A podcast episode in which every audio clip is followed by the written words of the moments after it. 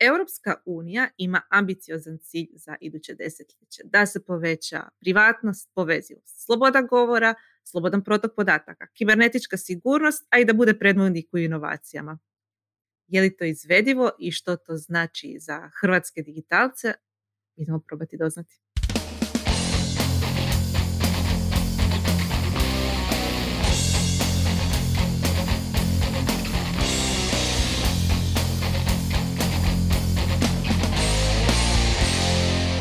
Dobar dan i dobrodošli u novu epizodu Netokracijnog podcasta. Ja sam Mija.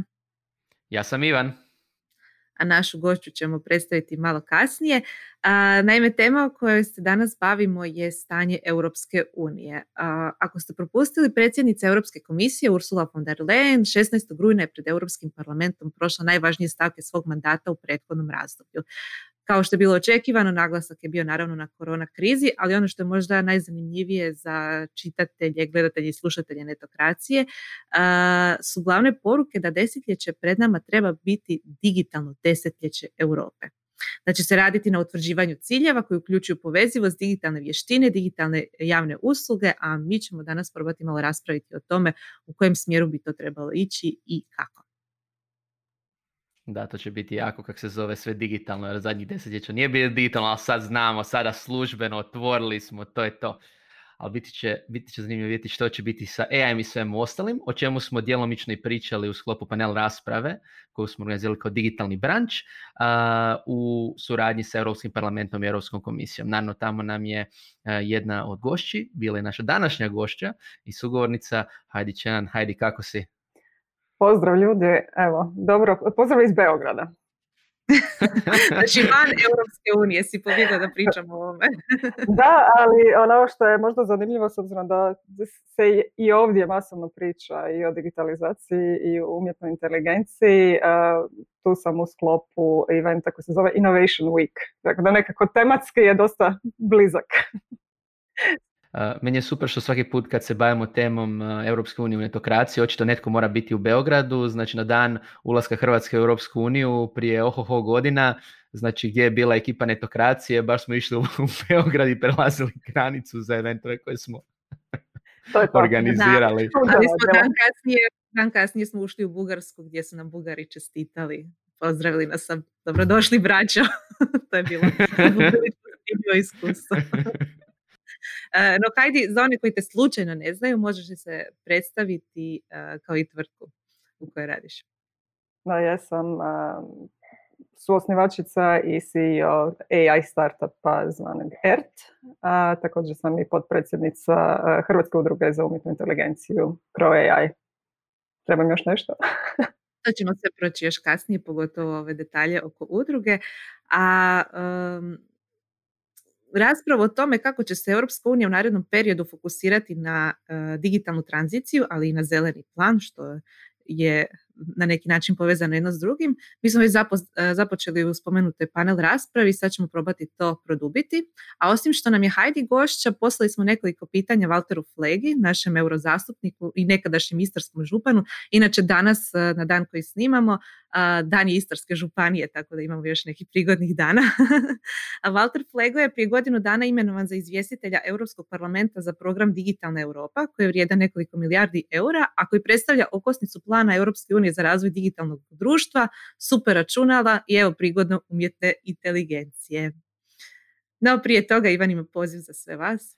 Da, prije toga da umjetna inteligencija ne bi kontrolirala kako dobivate informacije o svojim najdražim temama, poput superračunalne umjetne inteligencije i svega ostalog, predlažem da nadigrate Uh, algoritam i YouTube-ove recommendation engine i da se subscribe na Netokraciji uh, YouTube kanal. A osim toga, ako slučajno nas ne gledate na YouTube kanalu, tako smo eto simpatični, uh, onda nas slušate putem Apple Podcasts, Google Podcasts ili nekog drugog playera u kojemu isto se možete subscribe ako niste. Pa tako i recimo na neke od vodećih um, kak se zove, uh, europskih platformi poput recimo Spotify-a i Deezera, gdje naravno su isto podržani uh, podcastovi ali da, viš zanimljivo, glazbene platforme su sve mahom europske, nisam o tome razmišljao. Ok, treba razvijati tu digitali u Europi. Treba razvijati tu digital Europi. da, osim što će glazba biti sve digitalnija, dakle sve će biti digitalno u idućem desetljeću, a, a idućih pet godina, kako smo mogli čuti u govoru predsjednice Europske komisije, pokušat će se fokusirati na iduća tri cilja. Znači, tehnologija u interesu građana, pravedno gospodarstvo koje potiče tržišno natjecanje i otvoreno demokratsko i održivo društvo. E, super zvuče ciljevi, ali u isto vrijeme se trebaju slijediti iduća načela. Znači mora se paziti da imamo pravo na privatnost, pravo na povezivost, imamo slobodu govora, slobodan potok, e, protok podataka, ali veliki naglasak i na cyber sigurnost, odnosno kibersigurnost. I sve to uz misiju da Europa mora biti predvodnica u digitalnom svijetu. U protivnom ćemo morati slijediti duge i prihvatiti njihove standarde. Tako je govorila predsjednica Europske komisije i sad puno toga je tu stavljeno kao prioritet. I da budemo i slobodni i zaštićeni, ali i predvodnici i tako dalje. Pa evo, Hajdi, moje prvo pitanje upućeno tebi je kako se tebi to čini? Kao nekome ko radi na proizvodu koji se temelji na umjetnoj inteligenciji, može li se sve to pomiriti? I privatnost, i sloboda, i slobodan protok podataka, i sigurnost, i inovacije. Au. Malo smo se dotakli toga bili i u panelu. Onako. Um, da, Evropska unija dosta kaska u inovacijama za nekim drugim tržištima i onda je uvijek neko pitanje zašto. Um, baš jučer na ovom jednom od znači, konferencija bila je rasprava kako potaknuti inovacije, istina Bog području regije i Balkana, međutim jedan slajd koji je pokazan od strane partnera McKinsey iz Ciriha, znači Švicarske, je bilo um, odnos Europe u, i Amerike u odnosu baš vezano za inovacije. Sad ovako kad gledaš broj uh, objavljenih znanstvenih istraživačkih radova uh, koje samo Njemačka izbaci na razini godine dana je puno veći i od Amerike same. Znači još kad pridodaš mhm. onda i druge zemlje, znači ono, Njemačka, Europa, mislim cijela Europa i cijela Europska unija, to je znači, daleko veći broj inovacija koje se događaju u tom znanstvenom okruženju. Ali onog trenutka kad se treba dogoditi ta transformacija da se te inovacije zapakiraju u proizvod i onda još dodatan korak dalje da se to zaista komercijalizira, pod jednom onako Europa mm-hmm. nestane maltene na, na sceni e, i Amerika je puno, puno ono, godina, desetljeća, čega li već ispred Europe. I dakle, stalno pokušavam pitati ljude kao koji je uzrok tome, je postoji ono, koji je to sistemski problem Europe. To nije problem samo naše regije, mislim, to je očito problem na razini cijele Europe, Europske unije. Šta se tu događa i zašto ima taj veliki raskorak između toga koliko zaista onako razmišljamo i kreiramo i eksperimentiramo, a ne uspijevamo to plasirati na tržište. I to je taj nekako zaključak koji se uvijek nameće je da Europa uvijek regulira malo previše i sad tu dolazimo do ovoga, znači ono, moramo paziti koje informacije, zaštita pojedinaca i ok, da treba to biti, ali dosta često se to dogodi na uštrb inovacije, odnosno komercijalizacije inovacije.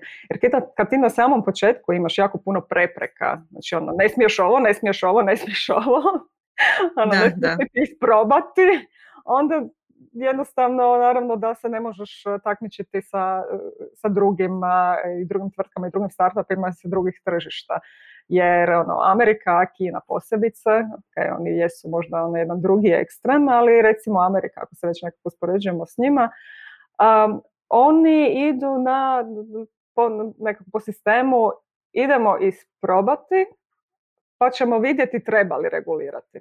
Znači onako je potrebno, znači idemo vidjeti kako to funkcionira u praksi i onda ćemo vidjeti gdje su onako neki, e, neki pain pointsi koje treba ipak e, malo dovesti u red.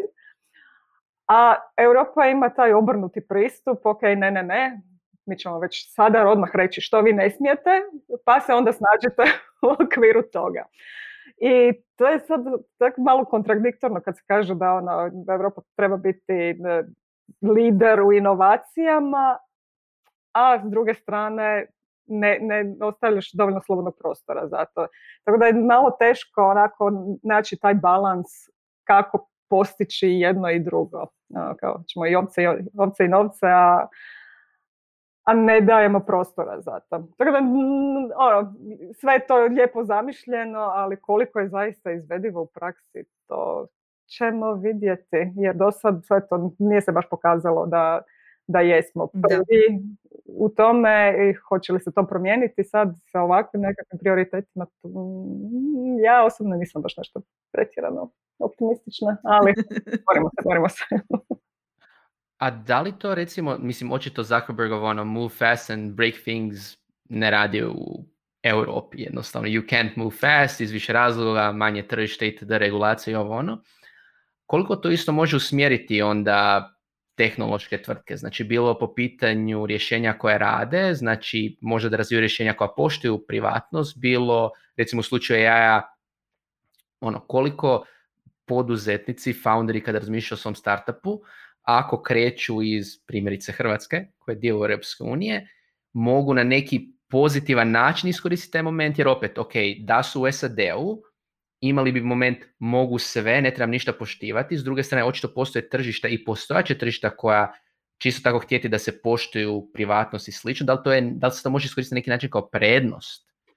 A plus treba spomenuti da ove struje oko važnosti zaštite i podataka i tako dalje mijenjaju se i u SAD-u, znači korisnici postaju sve više svjesni toga što se događa, tako da eto, to je isto jedan moment koji se može iskoristiti. Iako tamo regulacija nije toliko struga kao u Europskoj uniji, svijest korisnika postaje sve veća. Mislim, naravno da se može iskoristiti. Ovaj, jednostavno, mi koji smo u poziciji tako, tako i radimo već. Znači, jednostavno, nije da imamo neki, e, neki drugi pristup ili neku drugu opciju, osim ako ne odemo u Ameriku pa tamo krenemo raditi.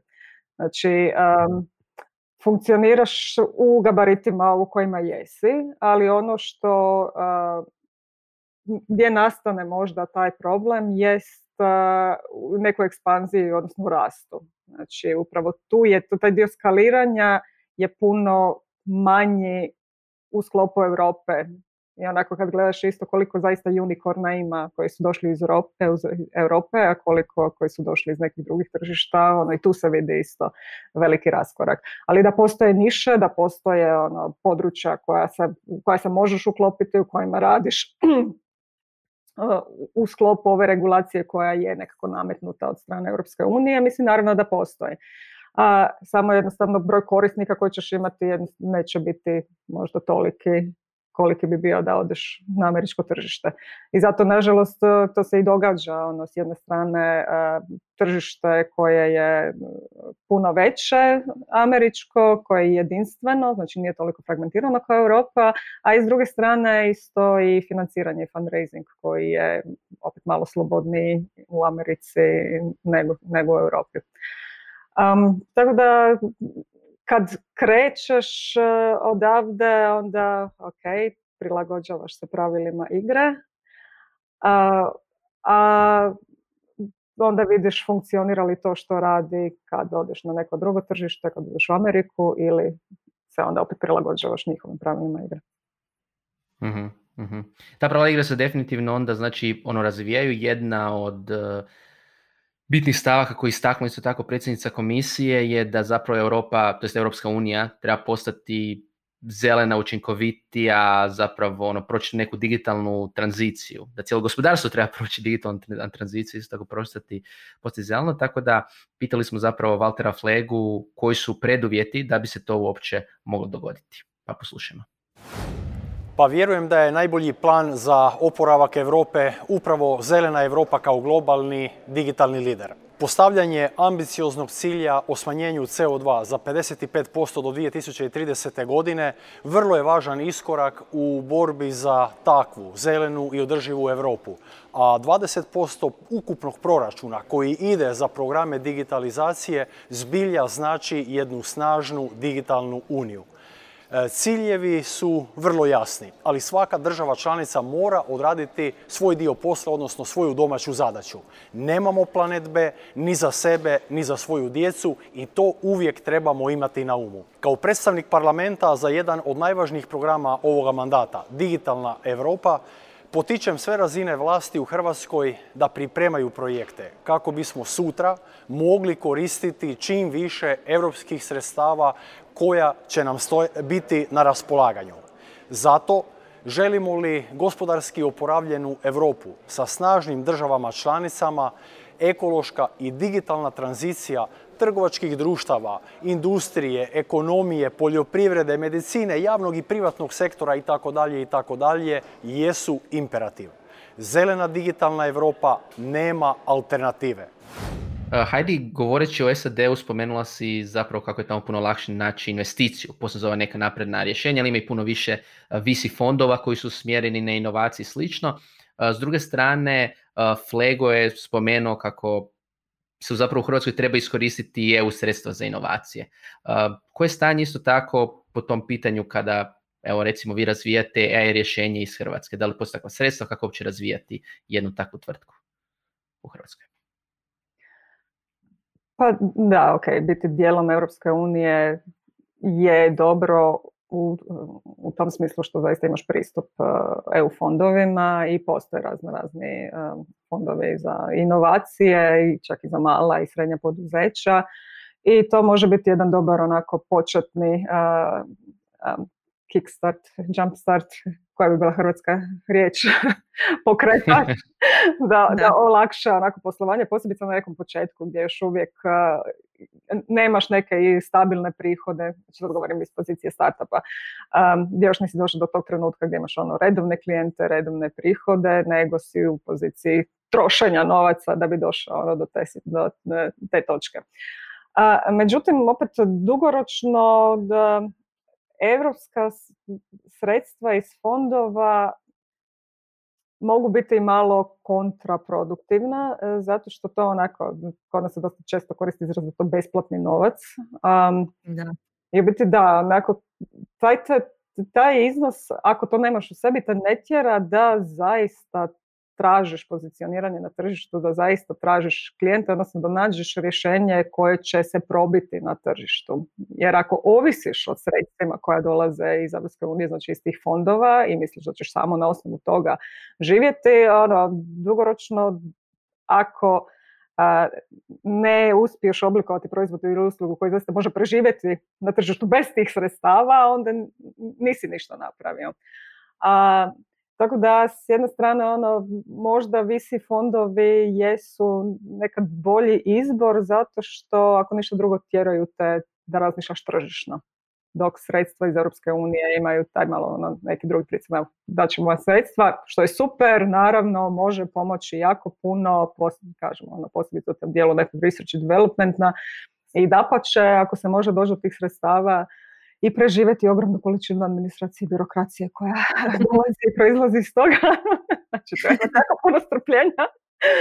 Um, mogu biti korisna ta sredstva i ok, ako može se doći do njih svakako, ali ne se oslanjati na njih da će to riješiti sve probleme. Dakle, neće. Znači, i dalje treba tražiti svoje mjesto na komercijalnom tržištu. Da, slažem se s tom Hajdi. E, problem je to što su mnogi shvatili fondove kao način da plasiraju nešto na tržište. Oni bi zapravo samo trebali biti poticaj, potpora već postojećim projektima e, da bi se nešto dodatno inoviralo ili isfinanciralo i tako dalje. Ali ja isto ne vidim način da će se to promijeniti. Um, I dalje će uvijek biti projekata koji će biti napravljeni zbog samo, samo zato što postoji besplatan novac, kako su ga neki shvatili. Nažalost hoće, da, ok, kako kaže, isto ima na svakakvih, pa da. Neki, neki će aplicirati za te fondove samo isključivo da dobiju ta sredstva, ali vjerujem da velika većina, bar iz onoga što ja vidim sad u tom našem okruženju i toj startup sceni koja zaista postoji sada, ti ljudi koji pokušavaju nešto napraviti, ne razmišljaju na taj način, nego zaista žele napraviti nešto što ima vrijednost i što može se ono plasirati na cijeli svijet kao tržište, a to onda znači da ok, moraš razmišljati na taj način kako ćeš to postići. A recimo sa praktične strane, ovo je nešto što nemamo priliku baš čitati na svim tim američkim resursima za startupe, uh, kada se govori tipa ono koliko se fokusirati na product, koliko se fokusirati na prodaju, product discovery. Kak, što bi ti u praktičnom smislu preporučila nekom u kontekstu europskih sredstava i fokusa na komercijalno tržište, koliko vremena uopće uložiti u to? Znači, ako želimo iskoristiti euro sredstva za inovacije, koliko bi founder za treba u nekom praktičnom smislu potrošiti vremena.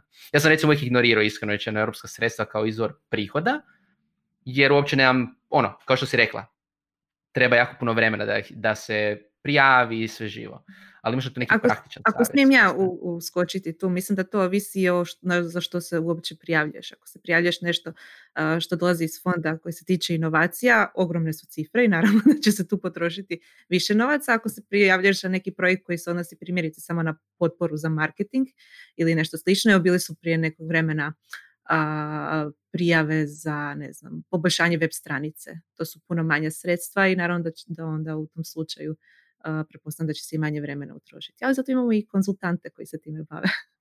Tako je, ali ono, naravno isto ovisi i o samim fondom, tijelima koja to osiguravaju ta sredstva, jer ono što se zna dogoditi je da se pomaknu rokovi, pa da se onda nešto se promijeni, pa se prekine natječaj, pa se onda opet objavi. A, međutim, opet s druge strane, kad gledaš i visi fondove, to je isto proces. Znači, to nije nešto što se dogodi preko noći. Znači, isto kao ovi svi klasični prekonoćni uspjesi na, naših firmi startupa i bilo kojih. Tako je suradnja i sa, sa visi fondovima. To je proces koji traje ono, mjesecima, moguće čak i više od godine dana. Ono, ovisi naravno okay, o iznosu i svemu i uvjetima. Ali čak i kad se ide u fundraising kroz visi fondove, treba isto uzeti u obzir da to nije nešto što će se riješiti onako mjesec dana, pa eto ja sam super, a, nego treba i tu imati strpljenja i biti svjestan da moraš moći financirati poslovanje i do tog trenutka. Znači, jedno i drugo traje.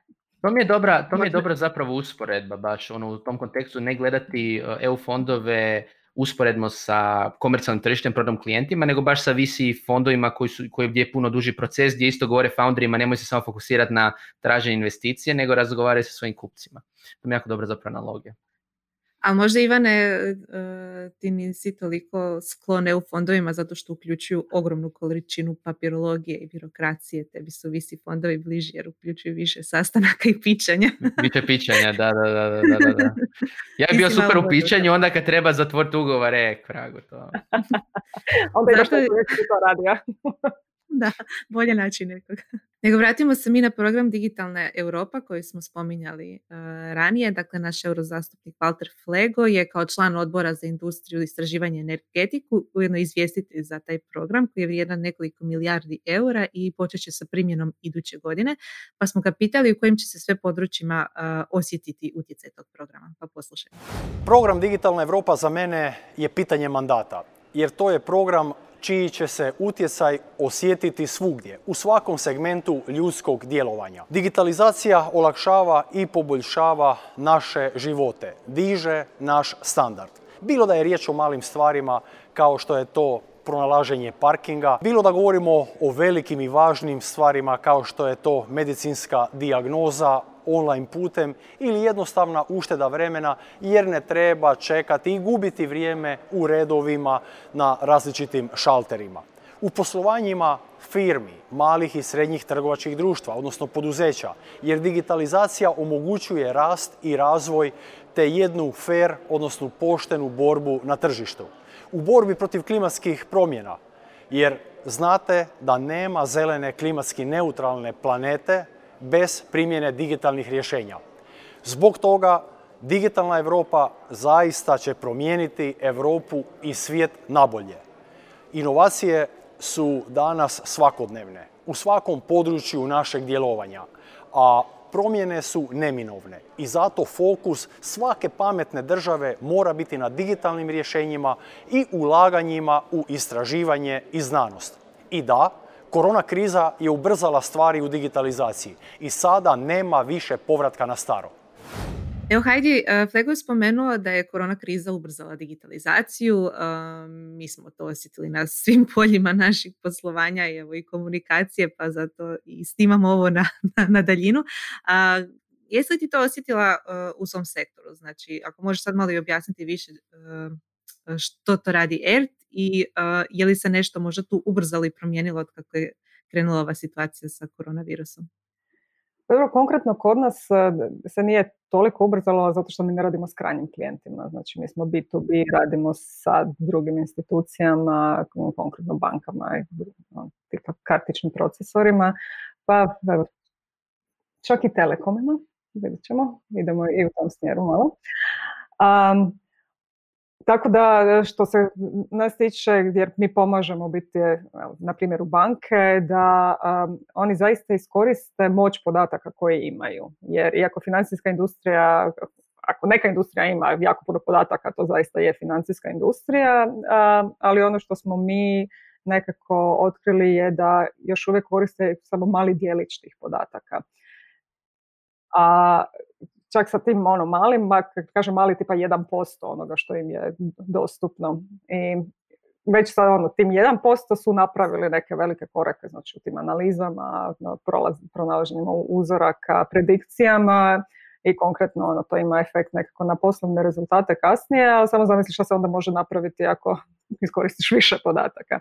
Međutim, naravno, ta ogromna količina, to je big data, to su posebne tehnike koje su potrebne ono, da se uopće to može obraditi sa nekakve inženjerske strane, a onda također i ovaj, tehnike AI, znači dubokog učenja, koje su isto potrebne, koje je potrebno znati da bi se ekstrahirala vrijednost iz tih informacija. I ono što smo mi razvili jest metodologija dubokog učenja koja se inače koristi u lingvistici, ali smo je mm na tabularne, odnosno transakcijske podatke. Čudo. ukratko rečeno. Znači, smo, fascinirali smo i mi koliko dobro e, funkcionira i koliko zaista može izvući vrijednosti iz, iz transakcija, jer puno bolje e, može isprofilirati klijenta banke.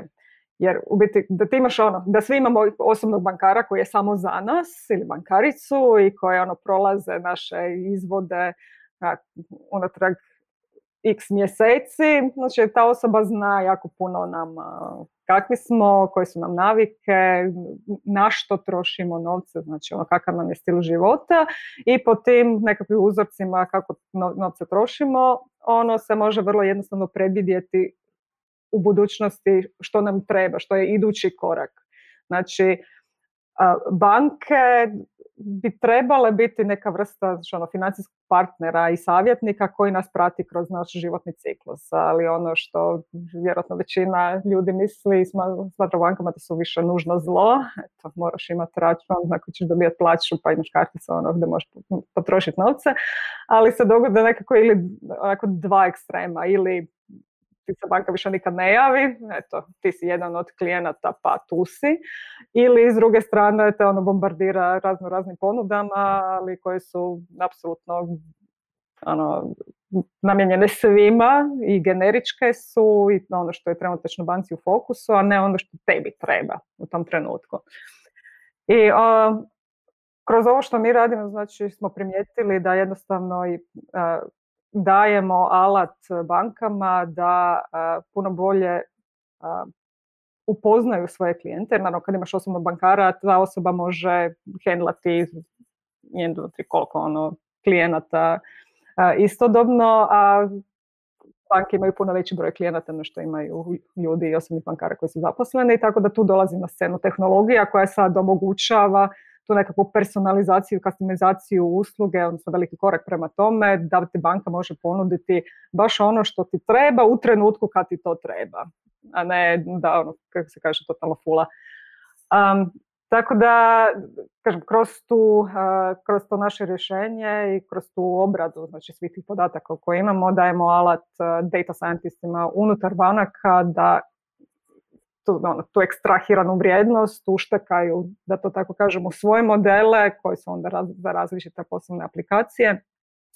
I rezultati su da sada jednostavno onda točnost i ono, performanse njihovih modela nevjerojatno skaču. Znači puno su bolje i puno su efikasniji nego što su bili dotad. I onda se to kasnije reflektira opet na poslovne rezultate banke s jedne strane koja može imati puno veću tipa prodaju zato što puno bolje pogađa u bazenu svojih klijenata kome zaista nešto treba, ali ono što ja smatram još bitnijim je taj korak gdje ono, pomažemo bankama zaista da postanu partneri svojim klijentima. Um, tako da, a da se vratim na sami početak ono pitanja je li se kod nas nešto ubrzalo, pa malo nije zato što je morao doći taj fokus kad je krenuo lockdown i sve, onda naravno da su morali osigurati da usluga i dalje je dostupna svim klijentima. Um, ali ono što sad primjećujemo um, kao neku pojačanu potrebu um, jesu upravo ovakve tehnologije koje omogućavaju procesiranje podataka ono, maltene u real time zato što mogu uzeti u obzir ove velike promjene koje su se sad dogodile. Znači, kad imaš nekakve sisteme koji su od prije, oni se temelje na tome da su stvari manje više iste. Mi smo zaista, ono, krenuo nam se svijet na glavačke sad unatrag zadnjih šest mjeseci. tako da, evo recimo, baš smo nedavno pustili novi model koji upravo uzima u obzir tu velik, ono, veliki šok na tržištu i stavlja veći naglasak na recentnije podatke i recentnije ponašanje, ne ono što je bilo prije. I vidimo već tu koliko taj novi model se opet puno bolje ponaša na ono što smo imali prije recimo godinu dana. tako da postoji potreba za tim ono, sustavima i tehnologijom koja omogućava obradu podataka u ono, skoro real time ako je nije, nije baš, ali ono, na tjednoj, tjednoj razini, tako da to već je puno brže, puno brži obrta i puno brži rezultati nego što su znali biti prije. I tu vidimo taj, taj push i tu potrebu koja se pojavila zbog korone. Da. U, u kontekstu podataka često zapravo nemamo kao korisnici osjećaj da imamo bilo kakvu kontrolu nad svojim podacima. Koliko god ih mi svojevoljno davali na sve moguće kanale uh, i tvrtkama i tako dalje. I jednu stavki koje je spomenula uh, Ursula von der Leyen je upravo to zapravo, da jedan od fokusa Europske unije bi isto tako trebao biti na privatnosti podataka, zbog čega će komisija sljedeće godine predložiti nove propise, uh, gdje konkretno je možemo citirati da algoritmi ne smiju biti crna kutija, moraju postojati jasna pravila ako nešto pođe po zlu i da zapravo ti propisi novi će uključivati određene mehanizme kontrole, ali isto tako i da će komisija pardon, predložiti siguran europski identitet kako bi svaki građanin mogao koristiti različite usluge u Europi, bilo da se radi o biciklu, plaćanju poreza ili čemu god. Um, Prvo ćemo čuti komentar Valtera Flegena u temu, a onda ćeš Heidi ukratko prokomentirati sa svoje strane. Digitalizacija i jednostavnije korištenje javnih usluga uvijek da, ali uz nulti preduvjet da su apsolutna sigurnost i apsolutna sloboda zagarantirane. Naime, sve više vremena svi provodimo u online svijetu i zato je povjerenje u sustav najvažnije a upravo je cyber sigurnost postala jedna od temeljnih vrsta sigurnosti koje svi mi želimo i hoćemo imati. Cyber sigurnost je u stvari i preduvjet za općenitiji razvoj digitalne Europe i jedan od pet temeljnih stupova programa Digitalna Europa u kojoj će se uložiti velika sredstva kako bi se dostigli svi zadani ciljevi. Cyber sigurnost, povjerenje, i privatnost temelji su prosperitetnog europskog jedinstvenog digitalnog tržišta. Znači, sigurnost mora biti jedna od okosnica Europske unije, što se tiče znači, toga da bude predvodnik u digitalnom svijetu, nasuprot nekih uh, drugih zemalja i regija. Uh, ali hajde, ono što mene zanima je zapravo kakav je, kakva je perspektiva pozicioniranja Europske unije, pa tako i Hrvatske, u slučaju AI-a. Znači, opet, kad imamo jedan SAD i jednu Kinu, već je spomenula više puta da ne gledaju baš toliko do privatnosti kao Europska unija, a koji je neki naš zakonski okvir za testiranje u sandboxu, što to uopće znači? Ako se mogu samo malo referirati na ono što je Čemija spomenula, u toj izjavi onako imamo osjećaj se malo isto miješaju kruške i jabuke, spominje se black box, a onda se s druge strane spominje ono, zaštita podataka. A, to nije skroz isto. Znači, black box, kad se govori o umjetnoj inteligenciji, se obično misli na to da nije najjasnije kako algoritmi donose zaključke, pod navodne znakove. Znači, što je to što utječe konkretno na taj outcome, ono, koji su to podaci koji su iskorišteni, odnosno više koji su parametri unutar podataka koji su iskorišteni da bi baš ono, bila takva predikcija ili takva projekcija ili takav, takva preporuka da se nešto napravi. A, a podaci, zaštita podataka, mislim to znamo da Evropska unija jako radi na tome, svi smo prošli kroz GDPR, ali evo radi se očito na još nekakvim dodatnim uh, mehanizmima. Posao nikad ne staje. Boga mi ne, samo što nažalost ono, onda se taj GDPR koristi za kao izgovor za puno stvari, što to je istina, da. Ideja, dobra provedba je malo pitanje koliko, koliko jest. Um, I sad, pitao si za, za sandbox.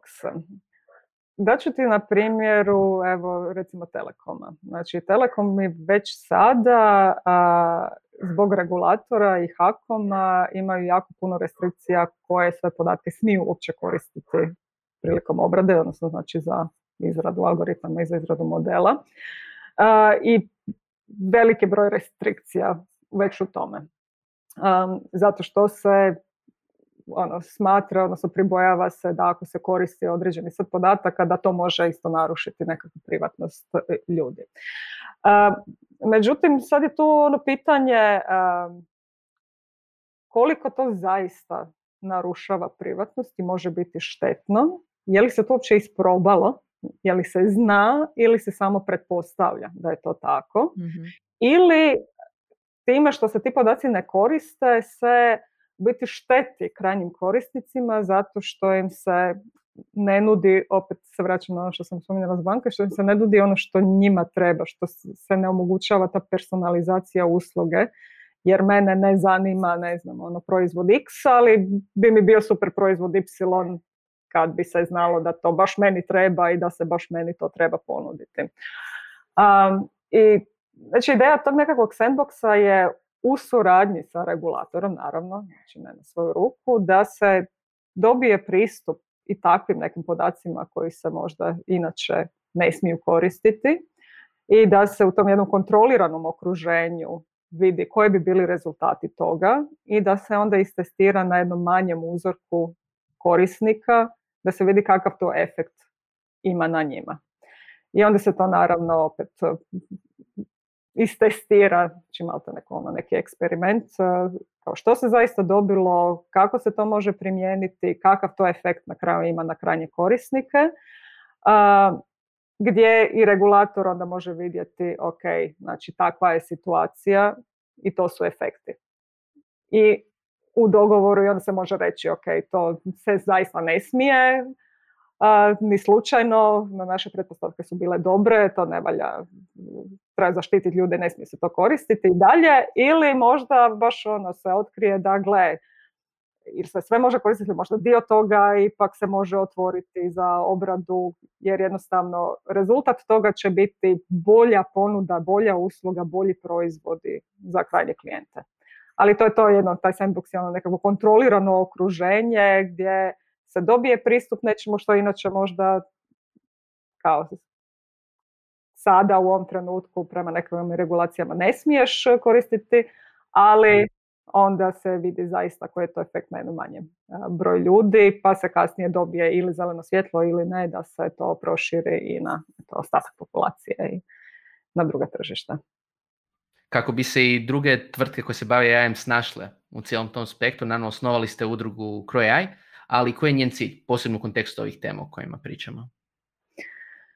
Pa, s obzirom da ono, AI je postao jedna od glavnih tema ono, za razgovor u zadnje vrijeme e, i zaista ima i sve više firme koji se bavi time, bila je ideja ok, ako zaista želimo nešto napraviti, moramo to raditi zajednički, jer pojedinačne inicijative pojedinačnih firmi obično nemaju nekakav rezultat.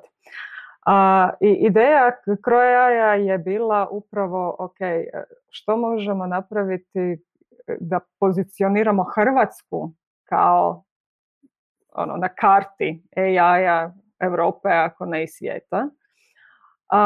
I kako se uklopiti i u ovim temama ono, i u ciljevima Europske unije, što možemo, što ne možemo. I sad naša ideja je bila upravo uh, možda pokušati uh, stvoriti Hrvatsku kao nekakav sandbox, znači dobiti odobrenje Europske unije da se u sklopu Hrvatske kao tržišta odobre, odnosno labave neka pravila i da tu vidimo i testiramo stvari i eksperimentiramo. Znači da,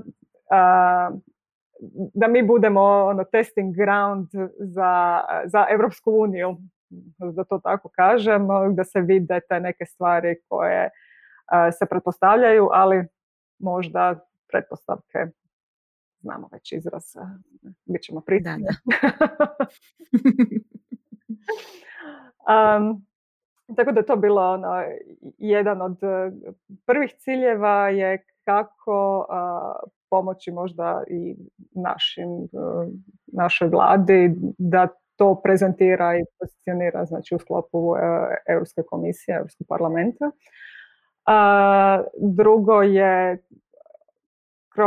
i nekakav cilj koji nije samo cilj Krojaja, nego svih koji se bave ono, poduzetničnom, posebice startupima, je to ono, poboljšanje uvjeta za startup scenu, a to, kao što rekao, nije vezano samo za umjetnu inteligenciju, nego apsolutno za bilo tko ko želi napraviti uh, svoju firmu i svoj biznis odavde, znači da se olakšaju porezni uvjeti, doprinosi, trošak, znači da se olakša nagrađivanje zaposlenika u krajnjem slučaju, znači da to ne košta kao na Svetog Petra Kajgana, da se smanje porezi na, na, na dobiti, znači jednostavno cijela ta scena poduzetnička, da se napravi scena kakva treba, da se olakša poslovanje u Hrvatskoj.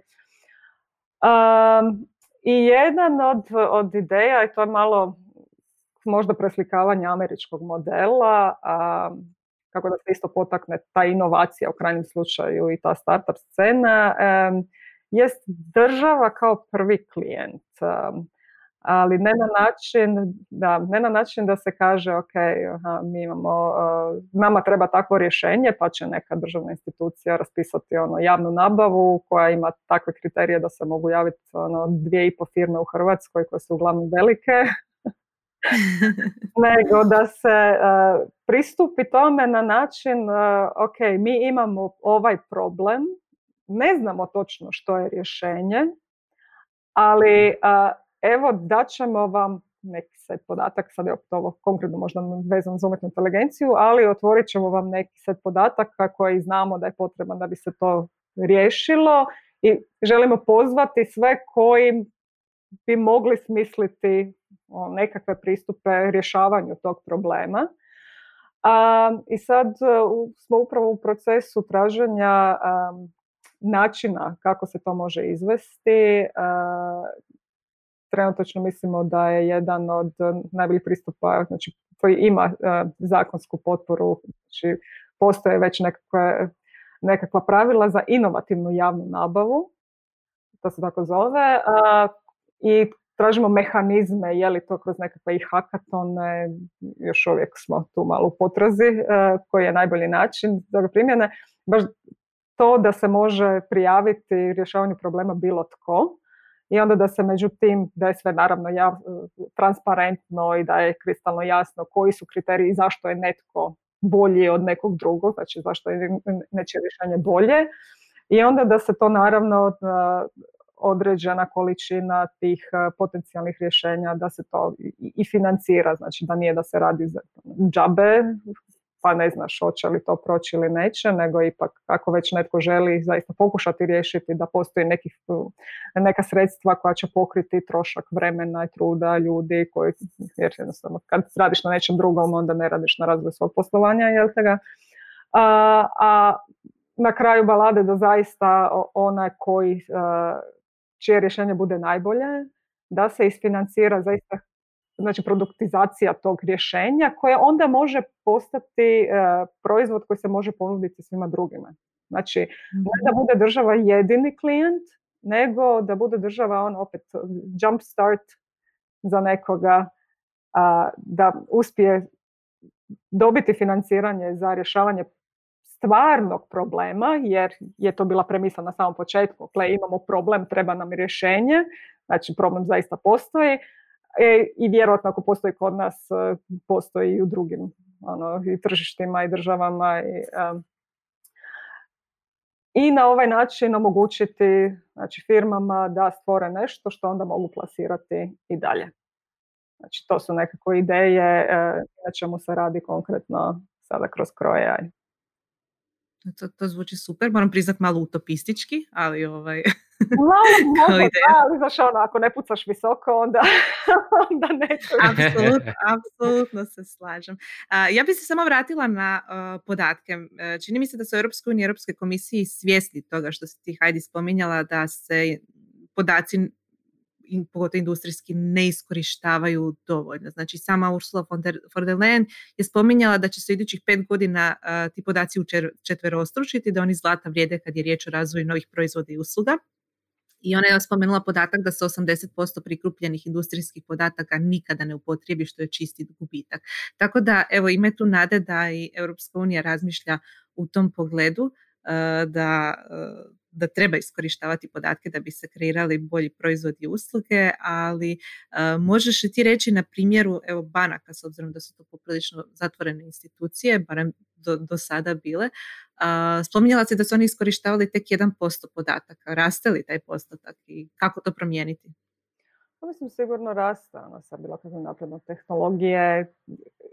Postoji svijest o vrijednosti tih podataka. Mhm ali ono što možda ne postoji uvijek jest e, vrijeme i resursi koje je potrebno uložiti da bi se napravio taj korak da se ti podaci zaista iskoriste. Znači, e, svaka banka realno može napraviti ovo što mi radimo i što im nudimo. Međutim, da bi došli do tog trenutka bi trebali uložiti ono bar jedno devet mjeseci do godinu dana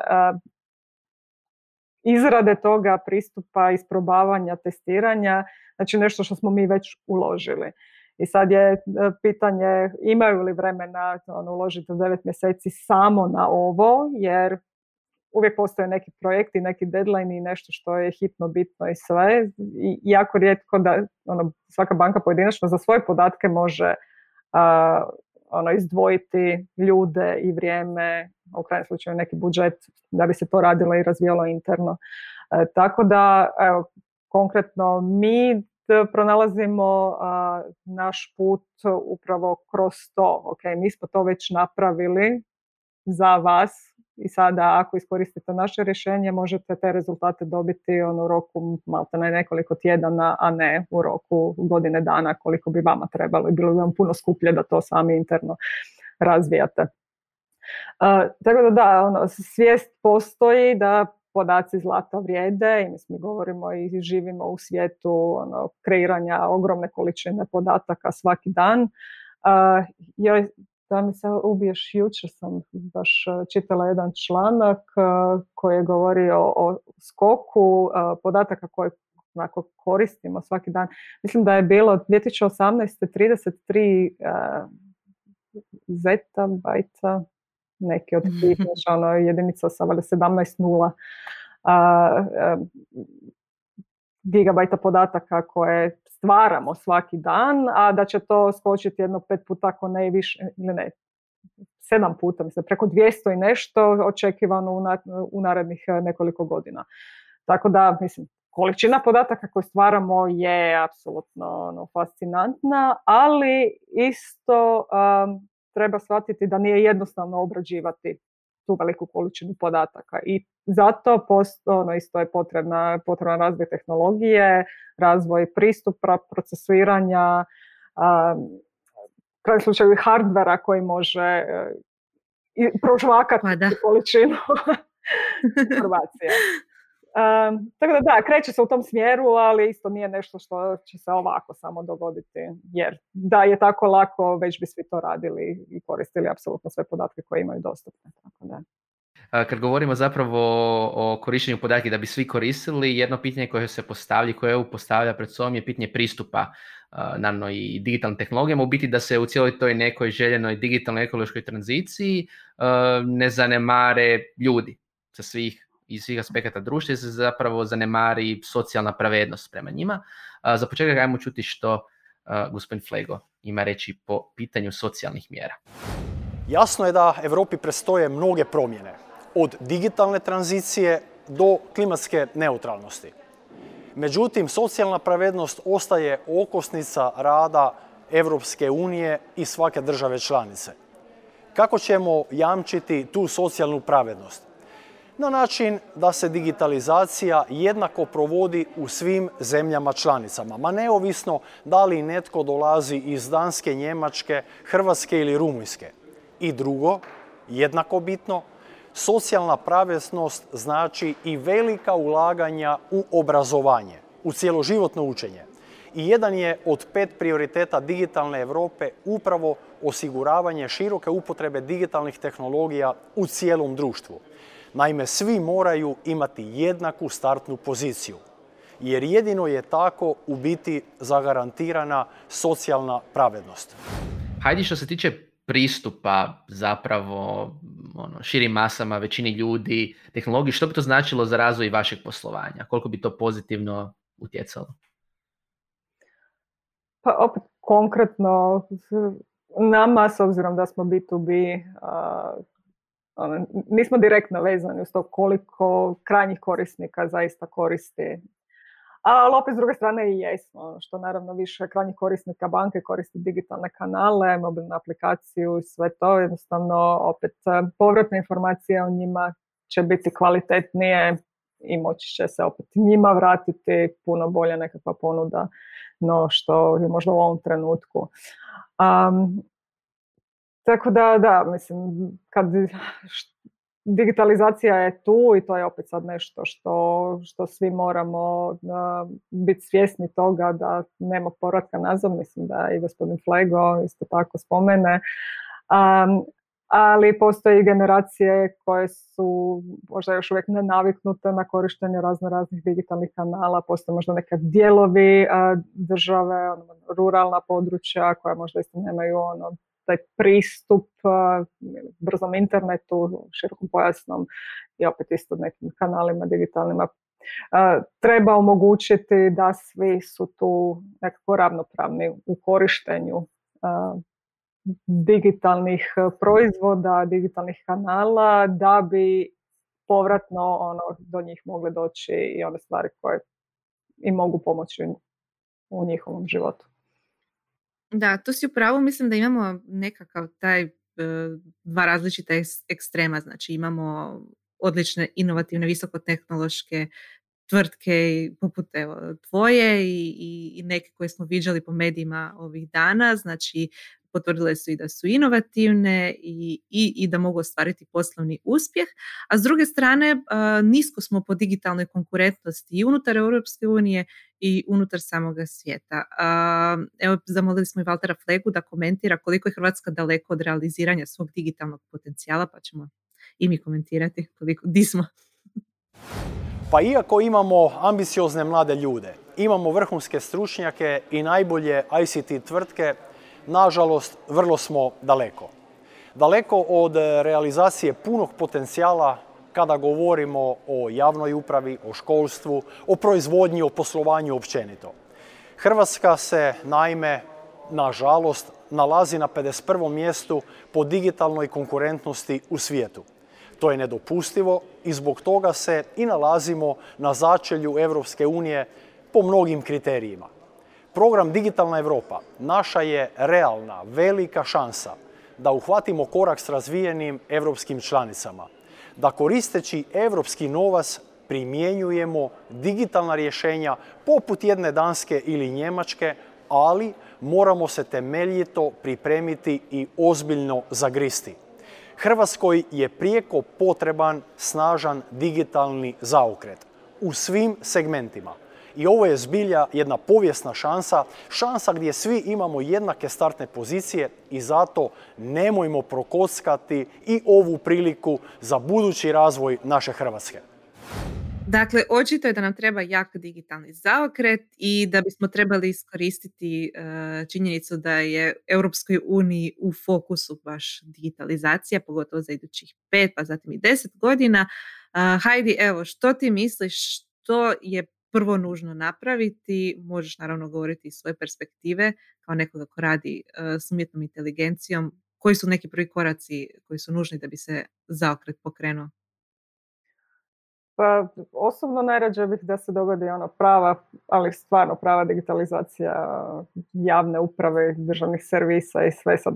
Govorim iz ovaj, pozicije neobične građanina, su građanke, koja bi vrlo rado da ono, ne mora šetati i obilaziti okolo po raznim institucijama, nego da se ono već ima... Ali, ali moraš priznati da su se neke stvari, evo, pogotovo za vrijeme korona krize, malo, malo uzburkale. Malo jesu, da, i zaista nadam se da će ostati ono, da neće biti povratka starim navikama gdje znači, ono, moramo imati tonu isprintanih papira, pečati, ne znam što sve ne.